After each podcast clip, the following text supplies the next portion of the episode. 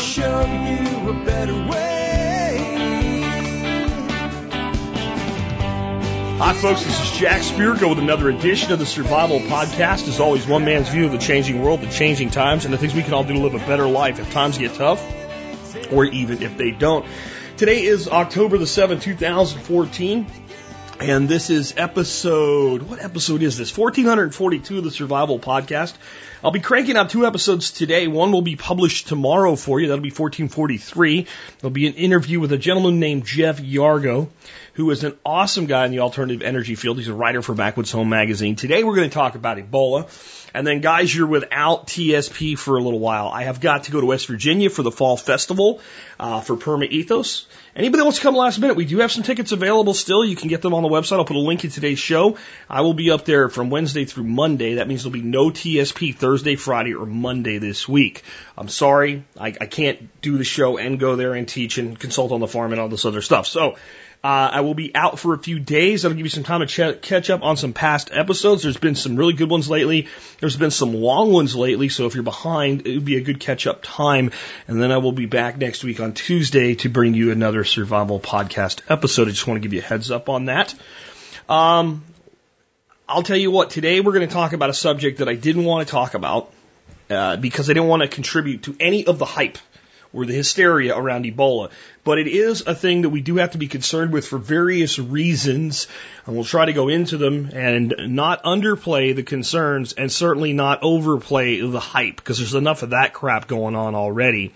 Um, before I get into that, let's go ahead and take care of our sponsors. They do a lot to help take care of you. Sponsor of the day, number one today is westernbotanicals.com. Now look, I'm not going to tell you if you get Ebola to uh, put a little comfrey on it or something like that.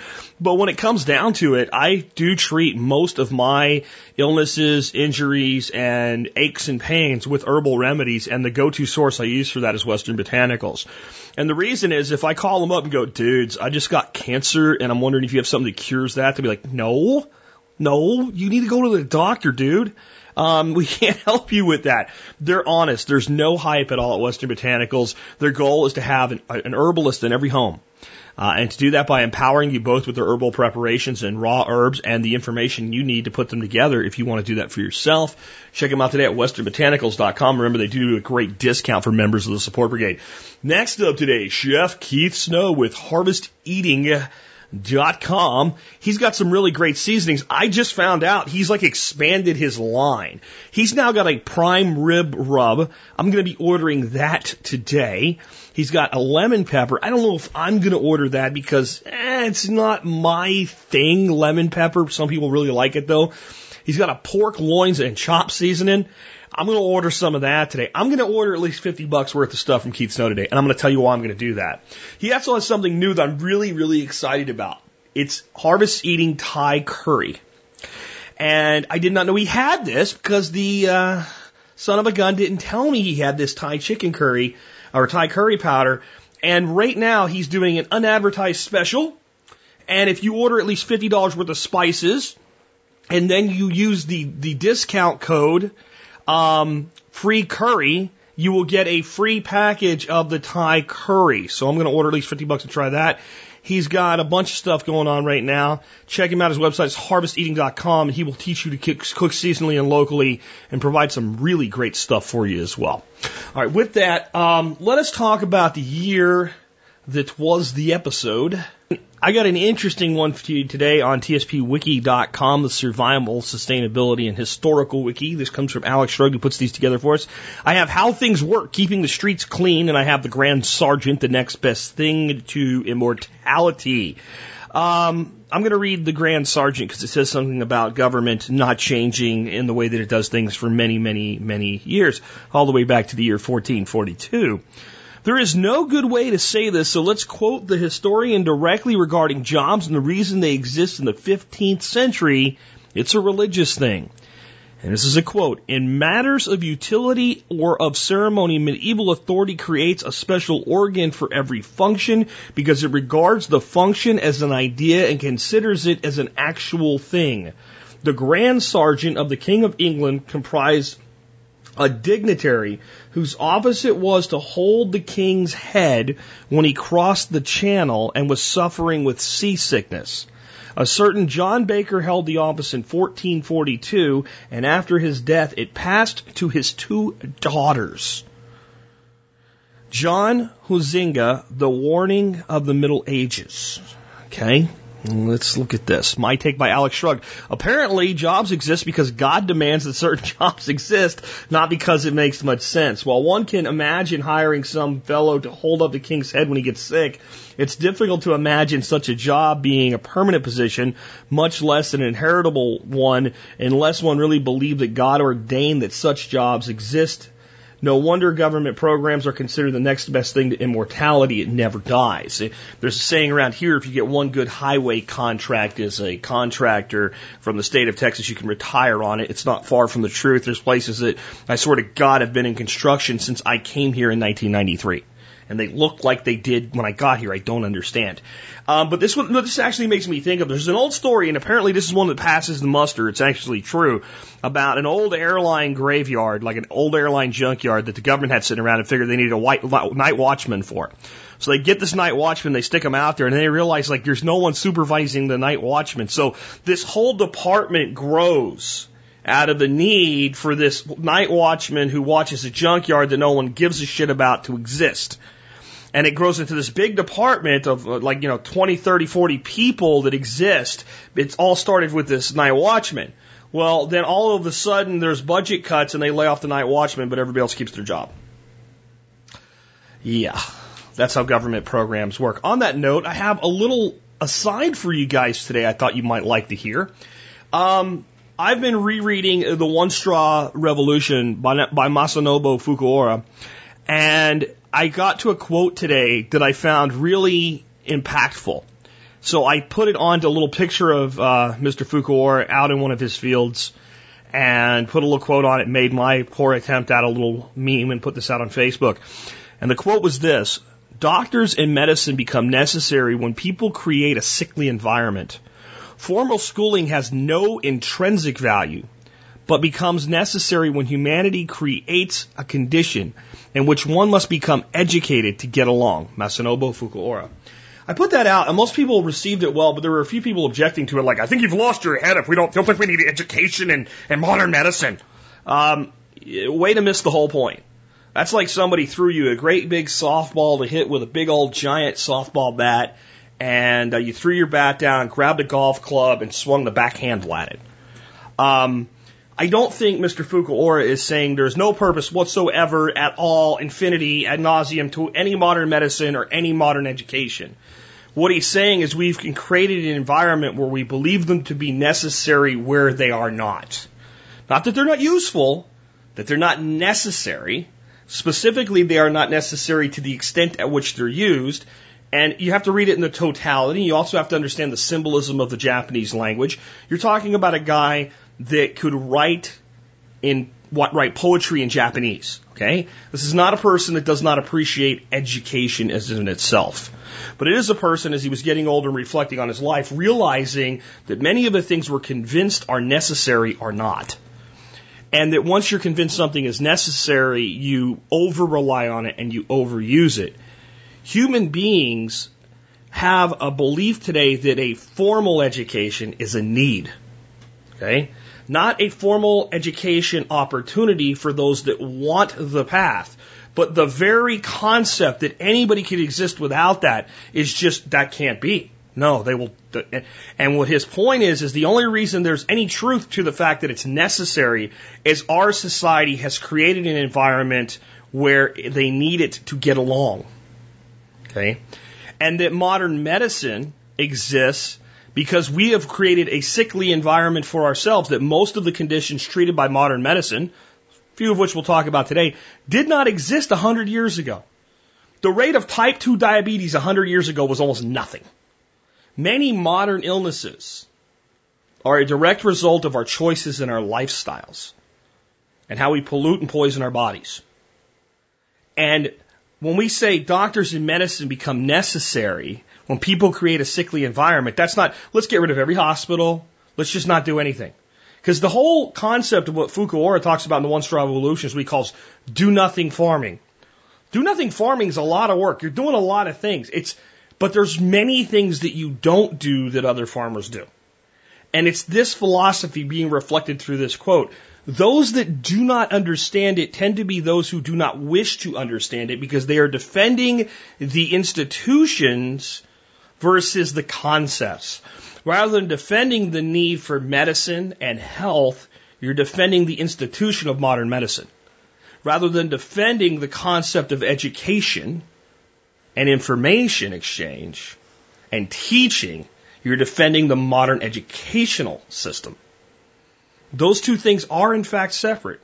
And it's quite coincidental, I guess, that we talked about the iron law of bureaucracy yesterday, where those dedicated to the organization itself always end up in control of the organization to the expense of those dedicated to the organization's mission. We can have tremendous opportunities for education, and there's a place for institutionalized learning for those that choose it. I'd just like to see more choice for those who choose not to engage in it. And what we've seen so far is those who have made what today is sometimes a very difficult choice to exist outside that educational system, in many instances turn around and spank the crap out of those out of that system. Anyway, just a thought. Thought you'd like that. Uh, that photo is on the Survival Podcast um, page on Facebook and on my personal Facebook page, and I'll probably throw it on Twitter later today. So there you go. Also, uh, remember, I do have the, I'm doing the fall festival for Perma Ethos this week, but in November, okay, which is going to be November, I want, I want to make sure I don't say it wrong, uh, 6, 7, and 8, Thursday, Friday, and Saturday, with students showing up on Thursday and have to be out of here uh, on Sunday.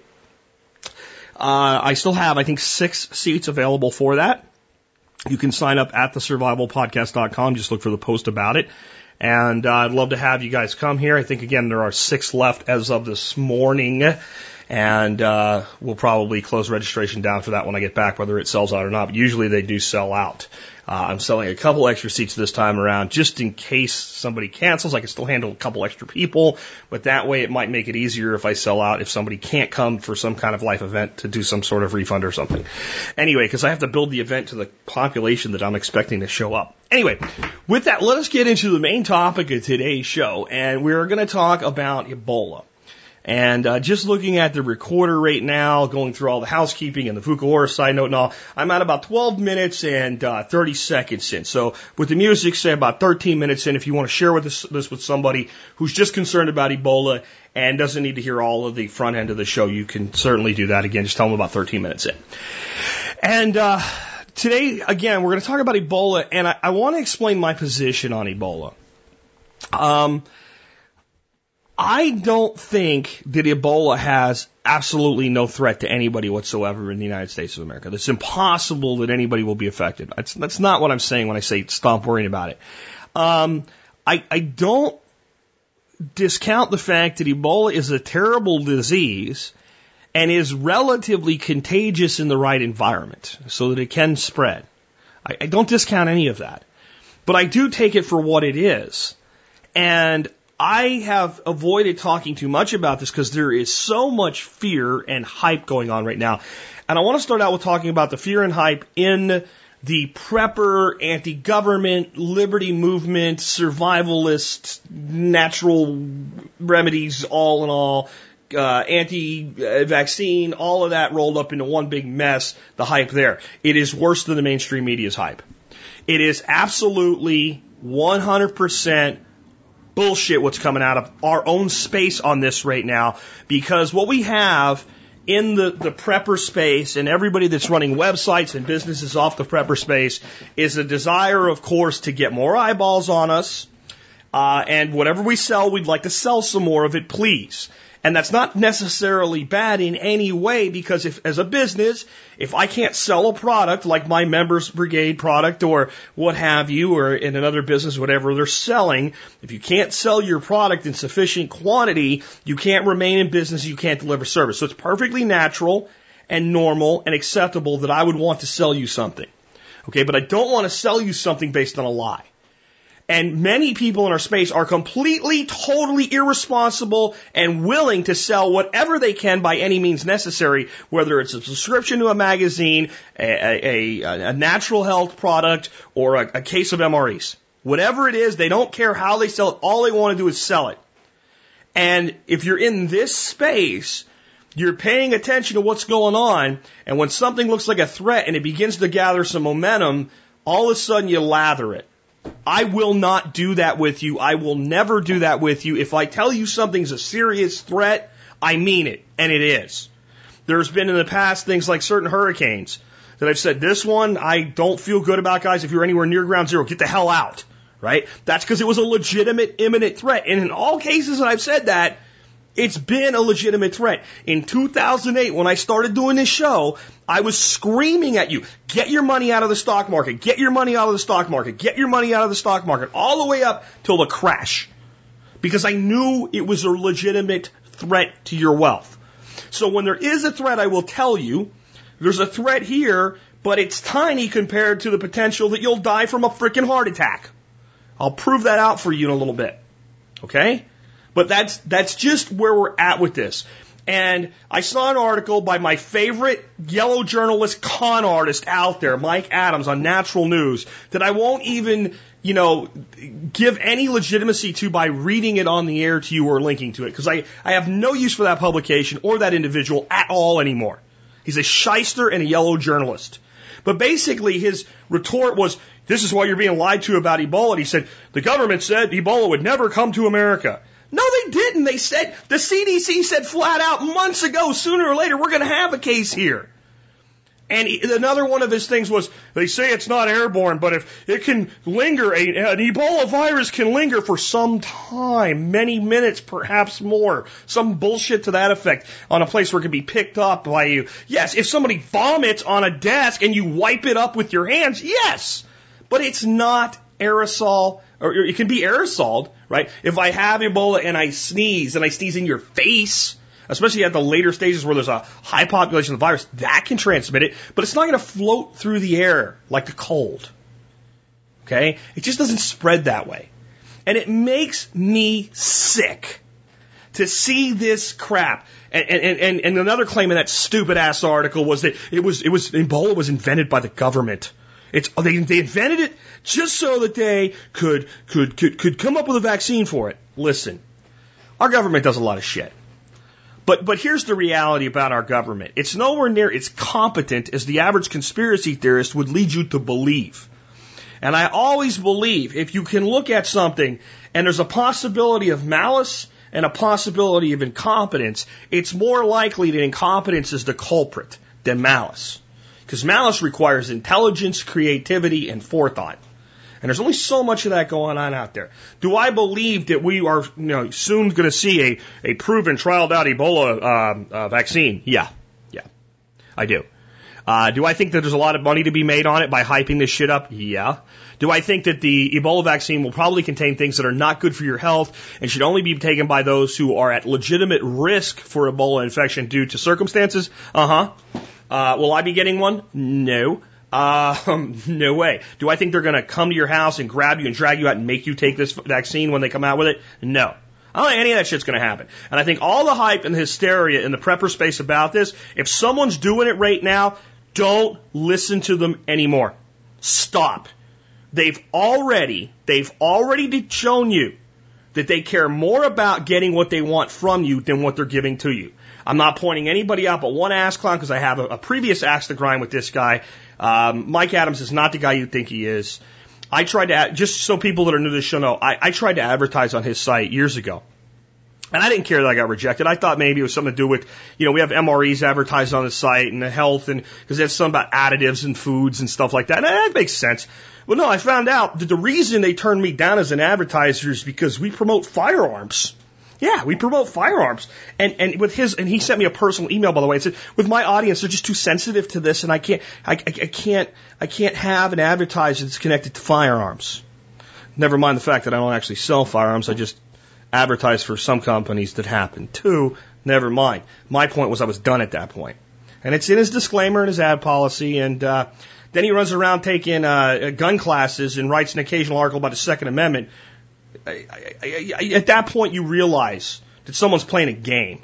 And I don't deal with people playing games. So that's why, of all people, I will, I'm willing to point him out as an example of what's going on. But this is going on in many places. Many, many places right now are lathering this up. And it's to sell you a case of this or a bottle of that. If you're, if you're getting that from somebody now, please find a new source. And I'm not saying that so you'll choose me over them. I don't care who, but do not trust people that hype this. Now, that doesn't mean don't trust people that discuss it. That any, I mean, I'm mentioning it, right? That any mention of it or any concern about it is completely unmitigated. No. But it does mean if it's being hyped, you, that, that source knows better. They either know better or they're not knowledgeable enough to be giving you information about topics like this. Okay, so I've said my piece in the beginning. Let's start out with this new thing called Ebola. How long have we known about Ebola? Where did it come from? Uh, it, it was discovered by a Belgian in 1976 from an infected nun. And it was actually spread through a nunnery because they were giving women injections with vitamins with unsterilized needles and no one knew what the hell this thing was or how bad it was at first. So it's not new. It's existed at least since 1976. It's probably existed longer than that. It just, here's the, the, the key about this disease. It is a disease that by its very nature of spreading through bodily fluids is much more likely to be spread in the tropics. Okay? It, it, it, the drier the climate, the quicker fluids dry up, the less time it's around. It is a humid tropics style of disease. And when people get infected with it, they go from well to sick to very sick to dead really, really fast. And it doesn't spread well unless you have modern transportation. So if we go back to the 70s and earlier in much of Africa where this disease already existed, there wasn't much transportation going on of the kind there is today. So it was largely confined and would wipe out an entire village maybe, but not spread anywhere. Today, with modern travel and, and the fact that this stuff hit in urban centers in Liberia, Sierra Leone, and Guinea primarily, we've had a much more dramatic epidemic in that, that area. But we've known about this since 76. How is Ebola spread? It is only spread through the transmission of bodily fluids, through close contact. If you have small cuts on your hands and you get mucus or vomit or blood or any bodily fluid on your hands, you can get infected with it from an infected person. Okay? If somebody vomits and you get down and clean it up, you can get infected with it. If somebody's infected with Ebola and they sneeze in your face, you can get Ebola. If someone's sitting 10 feet across the room for, from you and they're just sitting there breathing and you're on the other side of the room breathing the same air, it's not a hundred percent impossible that just maybe somehow some flick of spit or something could somehow end up in you, but the odds of you getting Ebola in that situation are almost zero. Not a hundred percent to zero, but almost zero. It does not spread through the air. It kills fast, it kills quick, it's highly lethal. It's everything a disease needs to not be to be highly contagious and move rapidly throughout a population. It is a slow moving, crawling illness. That's what it is, and that's how it spreads. The next thing is, and this is one of the things we really have to stop. You know, there's so many reasons to be opposed to the current presidential administration and the totality of government on both sides of the aisle right now. So much that's being done wrong. We really need to resist in this false dichotomy the urge to dogpile on to one side or the other depending on which side we are rooting for. Now, I'm not rooting for either side, but I know many of you are rooting for one side versus the other. And in this audience, let's be honest, the majority of people that are picking one side or the other, voting for the lesser of two evils, as you say, are on the side of conservatism, republicanism. Okay? Which is pretty good marketing pitch that they have, but you know, the actions don't ever back the words. But that's where this audience falls. It's either, I'd say there's 5% of this audience is liberal. Okay. In the, in the, in the true sense of liberal progressive Democrat. I would say that probably 60% of the audience is conservative Republican and the balance is somewhere in the anarcho libertarian world. But the majority is Republican. So you guys are the ones doing this right now. These memes on Facebook about Obama is sending troops to fight Ebola. They got a guy with a gun pointed at a virus slide or something, you know? Um, are we sending troops to fight Ebola? Yeah, we sent almost 4,000 troops now to Liberia, Sierra Leone, and Guinea, uh, specifically Liberia and Sierra Leone, to fight Ebola. But we are not deploying infantry. We are not deploying people to go out and engage in some sort of combat activity. Now we are sending people with combat experience because it's a dangerous environment in and of a whole. So we are sending primarily combat engineers who are building hospitals, clinics, and laboratories and giving them over to the governments, the local governments to, and the CDC to work on containing and treating the illness there. This is like one of the few military deployments in the last 10 years that really makes sense that we might do this. If we're, if we are as concerned as we say we are about containing this, this is probably one of the best things we can do because part of why there's such a problem in these nations is because there's so little ability to treat and respond to the situation. If you have Ebola in the United States, you probably have about a 75 to 80% chance of surviving.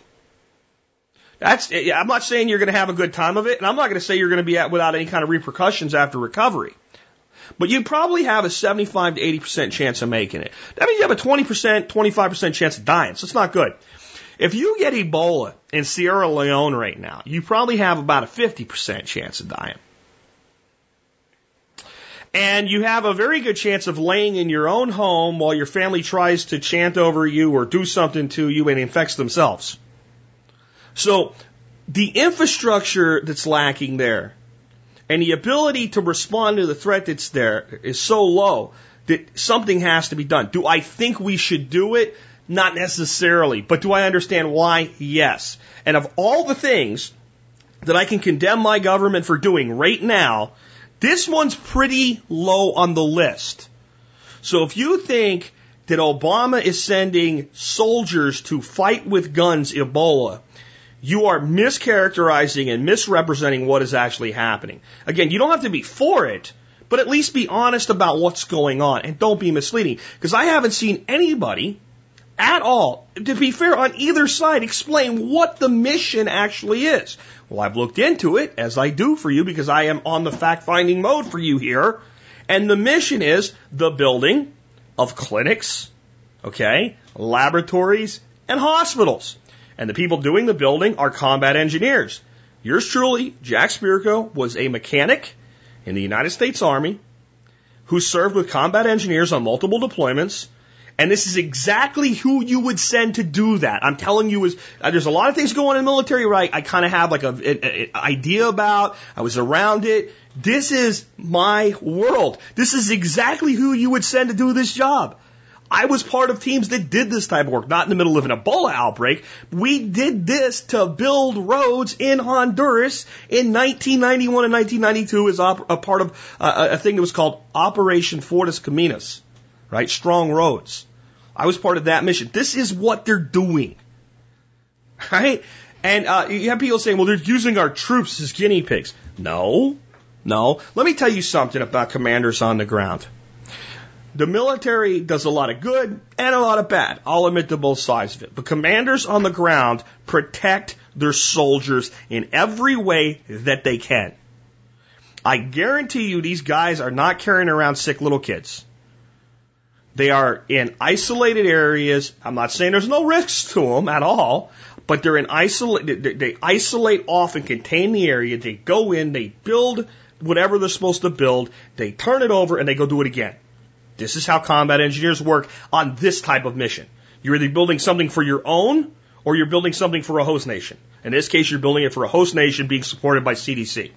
Now, this does not make me a lover of big government. I'm not saying that everything that's going on here is good, but what I'm saying is if there is legitimate purpose to a federal government interacting with foreign nations and coordinating with large scale organizations like the Centers for Disease Control and the United States military. This is it.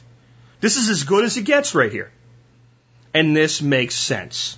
So don't be misled and don't be part of the misleading of others through this troops to fight Ebola statement without knowing what it means at least. Now, let's look at some reality. Okay? Now, I could make these numbers far more favorable to my point. And the way that I could do that would be if I included Nigeria in the numbers that I'm about to give you. Because the reality is Nigeria has had about 20 cases of Ebola and they have a population of about 173 million. I'm not going to do it because it would be, I would be misleading you, but it does bear at least noting that even Nigeria here, you're talking about 20 odd cases and 173 million people. I am actually going to confine the numbers I'm about to give you to the nations of Guinea, Liberia, and Sierra Leone. This is the epicenter. This is the most heavily impacted area of the world today with Ebola, and it's multiple reasons. One is because it's Ebola. It just is right? Ebola is what it is. Number two, the cultural attitudes in this environment of doing things like when somebody's dead, kissing them on the head, even though they died from Ebola, and then infecting yourself because you're getting their sweat and their blood and their tears in your mouth, right? Uh, the the appalling conditions uh, as far as just general health and sanitation in these nations is unbelievable. The way that you you don't know what real poverty is until you go into a nation like one of these nations. And in Central America, I saw similar cities and towns and types of uh, sanitation situations in poverty. You, you don't know how bad it is until you see it. If you've never seen it, you're going to have to trust me. All of those things, plus where it popped up this time was in a highly densely populated area instead of some rural village. All of that combined to make that area the epicenter, the ground zero of this outbreak. And in that ground zero, as of 10 3 14, so this is four days ago, from the website of the Center for Disease Control itself, there have been in those three nations 7,470 cases of Ebola, 3,431 deaths. Roughly, just like Jack told you, about a 50% death rate. Rate bang on a little higher, like 54, 55%. Okay?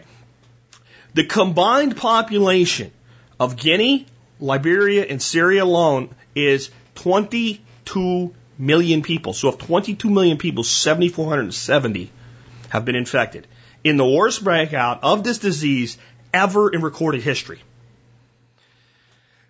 That means that so far, the current percent of infection in the three nations combined is 0.03%. Don't miss the zero there. 0.03%. That is three hundredths of 1%. The current death in these three nations is about 0.0156, right? You can round it up to 0.02. Two hundredths of 1% of the population of the worst outbreak ever have been killed by this disease. Let's compare that to some statistics in the United States of America. Motor vehicle fatalities in 2012 in the United States were 33,000 people, which means 0.01% of our entire population died in motor vehicle accidents. Um, that's almost the same number of the number of people in these three nations who have died from Ebola during the biggest epidemic pandemic ever. It's not insignificant, but it does start to correlate into some level of reality. But the total deaths from all accidents, and the, the, the latest year I can find, the total numbers from a reliable source, 0.04% of the entire population of the United States died of accidents in 2009. That's out of 316 million people. 0.04% died in accidents in our country. That is double the death rate of Ebola in Sierra Leone, Liberia, and Guinea. So you are twice as likely to die from an accident in the United States as you are to die from Ebola in Sierra Leone. Got that? Twice as likely. But in 2009, the, one of the biggest killers was malignant cancerous tumors. Malignant ta- cancerous tumors killed 0.18%. No, there's no zero in there first. Right? 0.18%. Almost two tenths of a percent of the total population of the United States died of cancer in 2009, whereas about 0.02% of the people in those nations died of Ebola this year. You are much more likely to die of cancer than Ebola if you were in Sierra Leone. Got it? You have to take that into consideration with all of this hype. Now, does that mean there's no danger whatsoever? No, of course not. But, you know, right now, I think there's been three people in America with Ebola. I, don't even want to run the number. What is, what is three of 316 million? Right? And I don't think any of them died.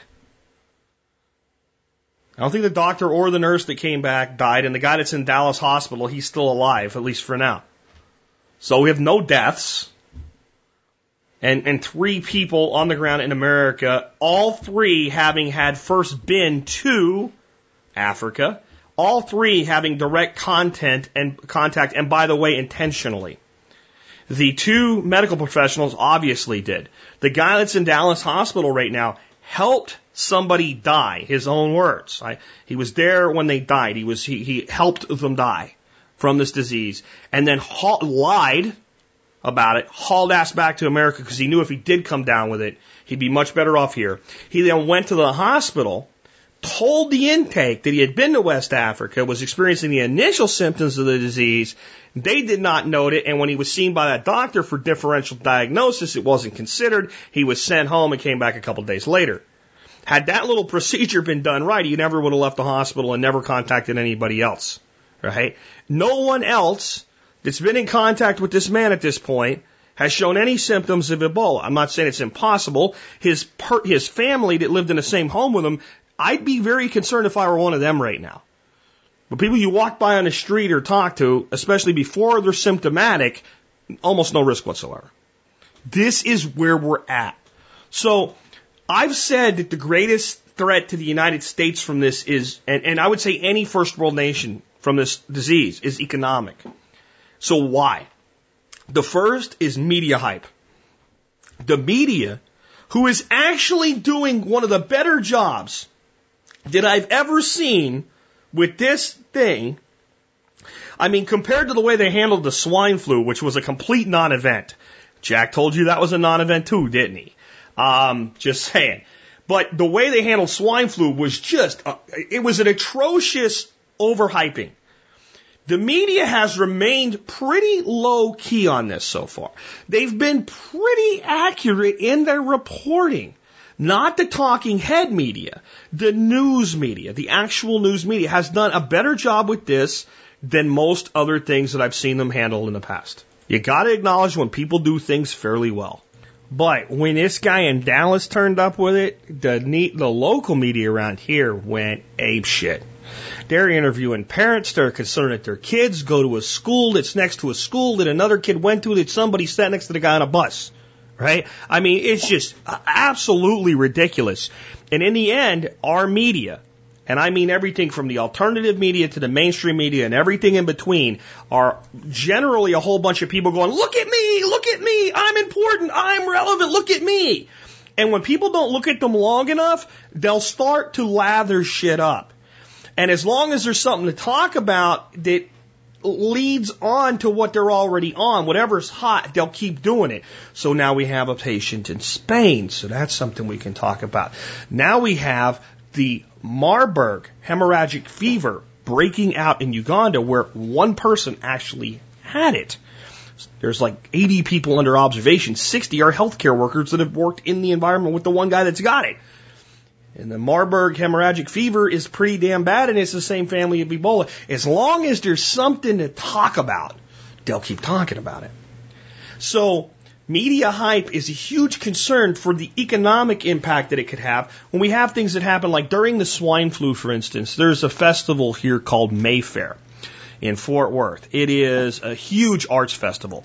It brings in millions and millions of dollars to the local economy of Tarrant County in Fort Worth, Texas. tens of millions of dollars. This is a big deal. They canceled it because of the swine flu epidemic that wasn't. It was absolutely positively ridiculous. You know, and at the same time, Dallas is running sporting events with, you know, attendance of 50,000 people and not worrying about it. If there's enough media hype, what happens is that the public then goes into overreaction mode. That is the second component. So when the media hypes something up, the public starts demanding what? You need to do something, government. Okay? When, when the most logical thing to do right now is wherever there apparently is a threat, contain it, decontaminate it, and isolate it. And do nothing else. Do absolutely nothing else on the ground here. And to get very tight about screening of any passenger on any airplane or any other mode of transportation coming into the United States that has stepped foot in West Africa. Very stringent, including potentially saying, you know what, if you want to go there, fine. You want to come back, fine. When you come back, you'll be in a room for a few days, alone. And if you don't show any symptoms after that, then we'll let you back. I don't know, but that's it. That's the only thing that needs to be done right now from our end. Now, if we want to engage in aid activities in West Africa, again, for all the, the bad that our government does, that's something that we can make a positive contribution to. I'm not saying we'll pull it off, but at least we can, we can. It's possible and we can try and it makes sense. But first you get the hype, then you get the overreaction. Then come the legitimate concerns. So if we end up with five, six, eight people on the ground in America with Ebola, it will largely be because they've all come back from West Africa somehow gotten through screening, etc., and that's a problem.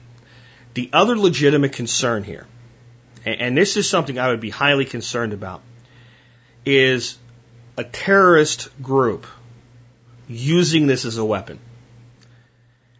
Because it wouldn't make a good bomb type weapon. It really wouldn't. It just wouldn't.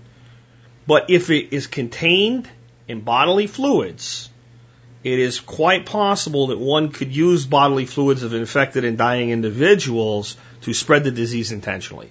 That's another legitimate concern. So just the fact that it is a disease, it does spread, it can happen, it can get here, and it does move and mutate, etc. And the fact that somebody could actually be sick enough to intentionally make it worse. And the reason this is a horrific terrorist weapon is if it was successfully used on half a dozen people. It would create nationwide and even global hysteria and extreme overreaction by government as well as individuals. This is where I'm concerned. And when those types of things get together, what you'll have is a massive economic impact. When the DC snipers were running around, it pretty much shut down the whole area. Imagine that being the whole United States acting that way. So when you start having major events canceled, et cetera, you have this massive uh, cascading economic potential. And if it happens to coincide with already poor economic performance in given sectors or seasonal economic performance doesn't make, meet up. So let's say there's a few more of these things that go on. Uh, just legitimate infections, people getting back to the country as we go into Christmas. Christmas shopping numbers are not going to be what the analysts want to see, especially the offline shopping as more and more people move to online. So that sends out a red flag. We got an election and this all coincides. You could see this send the country into the tailspin of another small recession going into next year. Even if no one else gets sick. If the right confluences come together or a few people get sick. That's our real threat here. Now, is there a potential for a true pandemic to, to break out in this country, yeah, it's probably not going to be Ebola. It just doesn't spread that way. Let's talk about why the threat is minimal to begin with. The first one is that quarantine is extremely effective for Ebola. More so than something like SARS. And SARS was contained with quarantine and isolation. So if we can contain SARS, we can contain Ebola. So it's, it, it's just a disease that because it's spread by bodily fluid, quarantine is extremely effective. It's not like if somebody opens a window, it's going to get out. which is when we think of diseases, we think about them that way. Some diseases float through the air, fly through the air with the greatest of ease, just like the cold, right? And it's certain variations of the flu. Ebola is a lot like the H1N1 bird flu. You need the close contact. Where other clades of the flu and cold viruses, etc., you know, you can be in the same breathing space with somebody and, and spread them. So this disease just doesn't do that.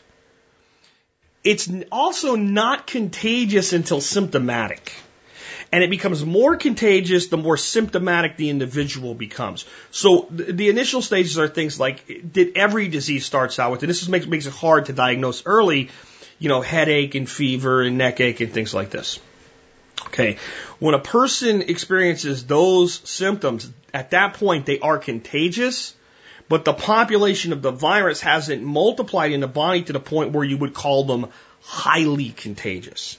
It is in the, the, the end stages, the second stages of the disease, where it begins to attack the organs and you go into what actually kills you, hemorrhagic fever, which is not that far off of what happened to people with the plague.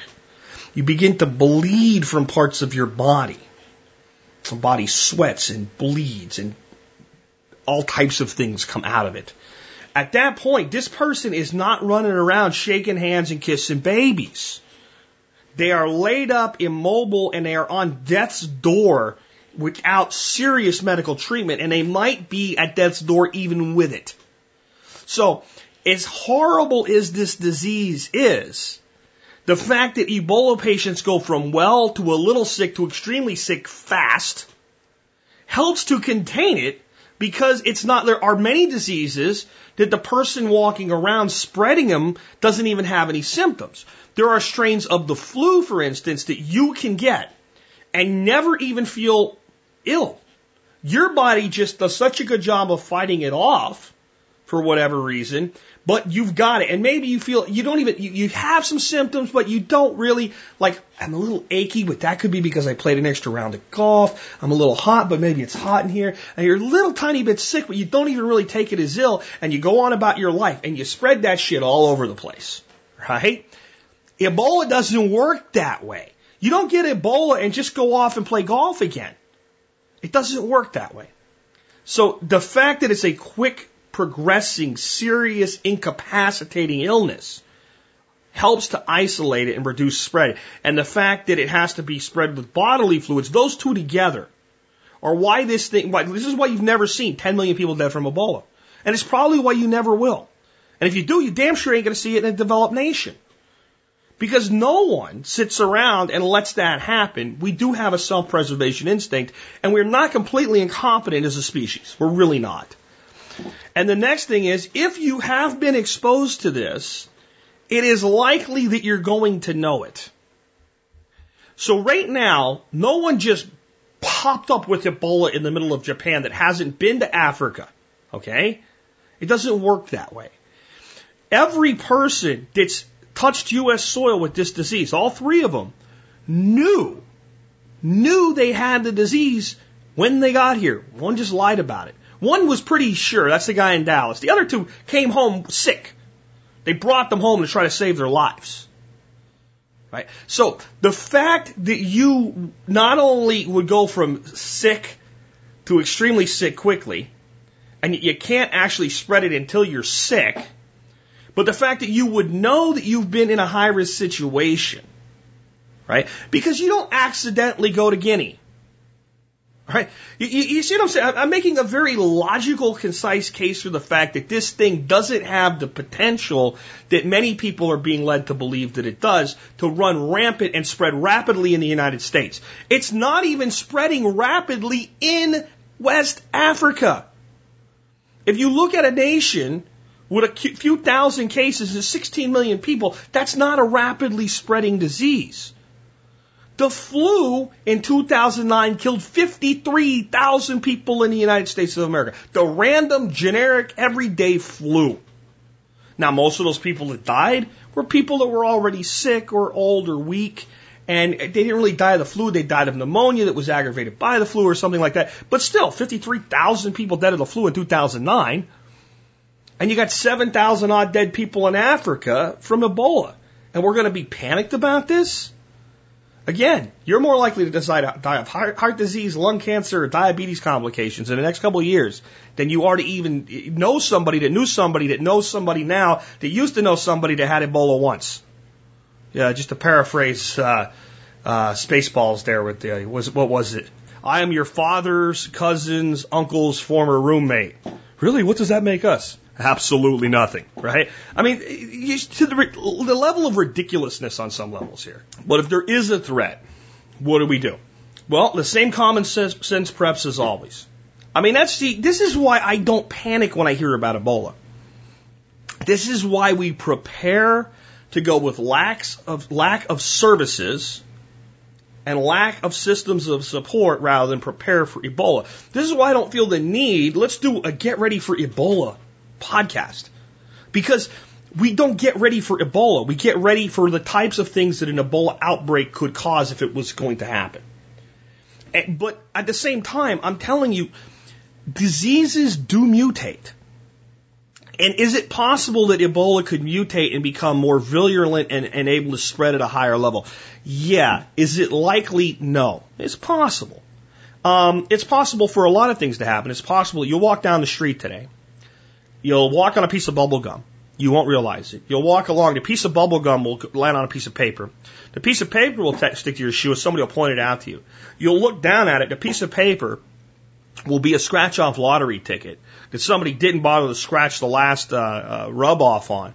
You'll pull it off of the gum on your shoe, you'll scratch it, and you'll look at it, you'll win $50,000. That's possible. But you're not going to base your life on that. There are other diseases that are more likely to create a legitimate pandemic threat that's a threat to, to health and life in our country than Ebola. And the flu is one of them. We have strains of the flu that are highly contagious, and we have strains of the flu that are highly lethal. Right? We have no highly contagious strains of Ebola in the in the in the air, in, in the realm of airborne virus. We just don't. We just have highly lethal.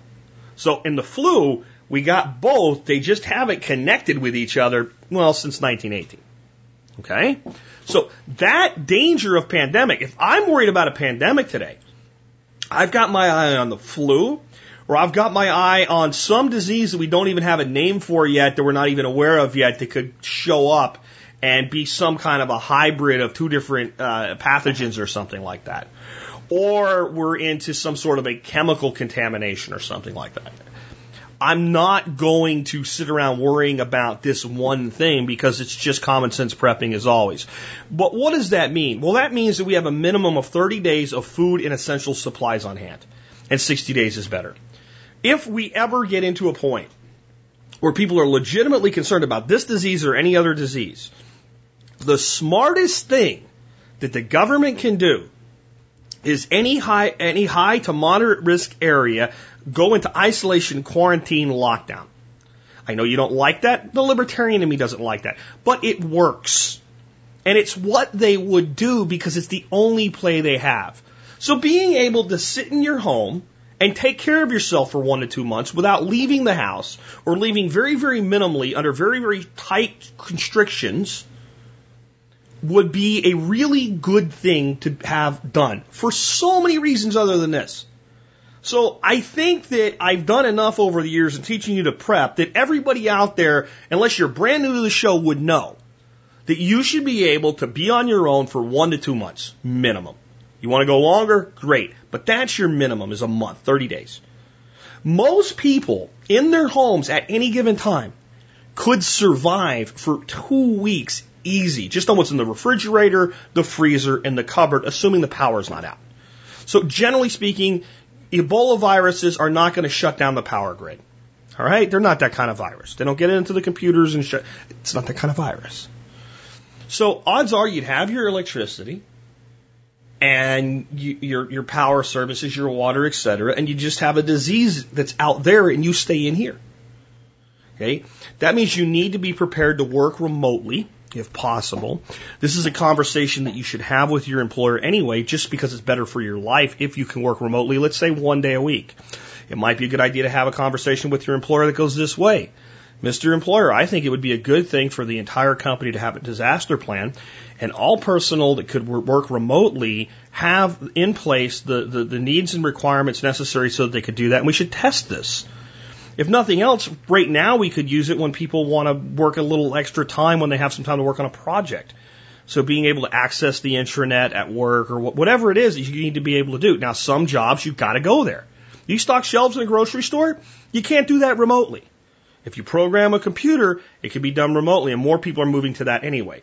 If there is any way that you can work remotely, I would try to get buy in from your employer to do it now, regardless of any epidemic ever, just because it gives you so much greater flexibility in your life, even if it's one day a week. And often employers who give it a trial, when they see that employee getting more done on the days they're working home than the days they're in the office, all of a sudden one day becomes four and they have you in the office one day a week. Generally speaking, even me with employees, I've always had to have them in the office a day or two a week because I want to sit down, I want to talk to them, I want to go over things. I want to, unless they're out remote sales or something like that, I want to be able to put them in a desk and I want to be able to give them some oversight and stuff like that. But it makes sense for any company in this day and age to, to put workers into that remote environment. And if they can't handle it, you don't want them working in an office either. You want a different person with that job. If I can't trust you to work from your home, I don't really trust you to work in my office. That's how I personally feel. But anything you can do to be able to work remotely is a great idea anyway. Good storage of essentials for your animals as well. We've talked about this a lot recently. I've really increased the feed on hand for the, the, the chickens and the ducks and the geese and the dogs, etc., because they have to eat too. Be medically prepared. But here's the thing. Well, I will get Tamiflu for the flu or whatever, you know. There's no drugs to treat Ebola with, right? And if you had Ebola during one of these situations, you want to get your ass to a hospital because that's about the best chance you have of surviving and not killing everybody in your family. But if you were just, if you got the flu while there was an Ebola quarantine, the last place you want to go is to a hospital. So you need to be able to take care of your basic medical needs at home during a quarantine because you may actually contract an illness or an injury that is not what the quarantine's about and you're safe for staying away from a hospital full of infected people for something that you could treat yourself. And understand that the number one killer in disasters in the world is diarrhea. From dysentery and other infections when people have to drink contaminated water, because if I give you a choice of drinking contaminated water or dying of thirst, sooner or later you'll drink the contaminated water every single time. So the health and sanitation can never be under, overlooked in any prepping plan. It has nothing to do with the fact that this is a pandemic and everything to do with what? Dealing without systems of support for a period of time. And my last piece of advice on this, assuming that you get yourself prepped and you can sustain yourself for a month or two in your own home, and the relative safety and comfort of that establishment and have a plan to evacuate if you have to and can sustain yourself during that evacuation period. If you can do that, then what I want you to do about Ebola is this. I want you to, in the words of the great Charlie Papazian, one of the pioneers of home brewing of beer, relax, don't worry, have a home brew or a glass of wine or a glass of tea or whatever it is that you imbibe in to just relax. A hot mint tea, a Chinese tea, a beer, a scotch on the rocks. I don't care what. I want you to freaking unwind and relax about this. Because of all the things that are a threat to us right now, Ebola is so far down the list but it sounds scary. It's a rare tropical disease. And do you know that the government created it and they have a vaccine, man, and they're going to make you take it. And that, see, it's just, it can, it can be lathered up by the Alex Joneses of the world so easily. And by the mainstream media. It's a rare and highly lethal tropical disease that was relatively unknown in the modern world, but this time is different. Already three individuals in America have contracted the deadly virus. While it was due to direct contact with individuals in the epicenter of the epidemic, we cannot rule out the, the, the, possibility that they have come into contact with other individuals and possibly there are more individuals already right now infected in the general population. Sounds scary as shit. It's bullshit. It's bullshit. It's designed to get you, pay attention, look at me, I'm relevant. Preparedness is not about individual threats. It's about common sense, rational thinking. And it's not hard. It's not difficult. It's something that we all should do. As I've said before, I believe basic preparedness and modern survival philosophy could be summed up simply as responsible adult behavior having the ability for you and your family and possibly extended members of your family you might have to take in to exist for 30 to 60 days in your home is not dramatic, it's not radical, it's not survivalism, doomsday preppers, bunkers. Ah! It's being a responsible damn adult. First and foremost, every adult in this country should look in the freaking mirror and you see that reflection? The most responsible individual for everything that ever happens to that reflection is freaking you. You got it? You are responsible for you. It's not Obama's fault. It's not Bush's fault. 90% of the shit in your life is there because of you and you get to deal with it. And that means when the systems that you depend on fall down, the first person to look to to fix it and to get through it is you. Okay? That's being a responsible adult. I'm sorry no one ever told you when you were growing up that that's what responsible adults did, but I'm telling you right now, so now you know. The next thing I want you to do is look at everybody that you really love and really care about that cohabitates the same house you live in. Okay? The most responsible person to see to them other than them themselves, unless they're young children where it's definitely their parents, is you. You are responsible for your own family before the government, before the police department, before the neighborhood watch, before the mayor, before the dog catcher or the guy that picks up your garbage. You are responsible for them. It is your responsibility to see to their safety and comfort, not the government. You! You are responsible for your children to get an education, not the school. That school is a tool for you to help you educate your children. You are responsible for your kids and yourself. Being able to feed yourself for 30 days or more without having to rely on anybody else is responsible behavior. Anything else is irresponsible behavior. So my firm belief is that responsible adults, now that you know what I think that means, have almost nothing to worry about in regard to Ebola. And if we do, it's either, either through the malicious, intentional infection of individuals by those that seek fear, and I don't care where it comes from, anybody that did it would be seeking fear. Or the economic impact due to overreaction. But I don't even think most of us have much to worry about in the realm of true pandemic if we're not initially infected in the first wave from any disease if we can stay put for 60 days and look after ourselves. So if you're responsible, that's you. And if you can't do that right now because of the situation in life, you need to get on that path as quickly as possible. And when you get there, you're there. But if your response to that is, well, I don't think I need to do that, man. I just wanted, I just wanted to, you know, get some, some masks or something. No, you're not responsible. And I'm sorry if that offends anybody, but I really believe that an adult in 2014 that doesn't take the necessary steps to provide for themselves and their family for at least a 30 day period without being able to just run out and get something is not behaving responsibly. And with that, this has been Jack Spirko with another edition of the Survival Podcast, helping you figure out how to live that better life if times get tough, or even if they don't.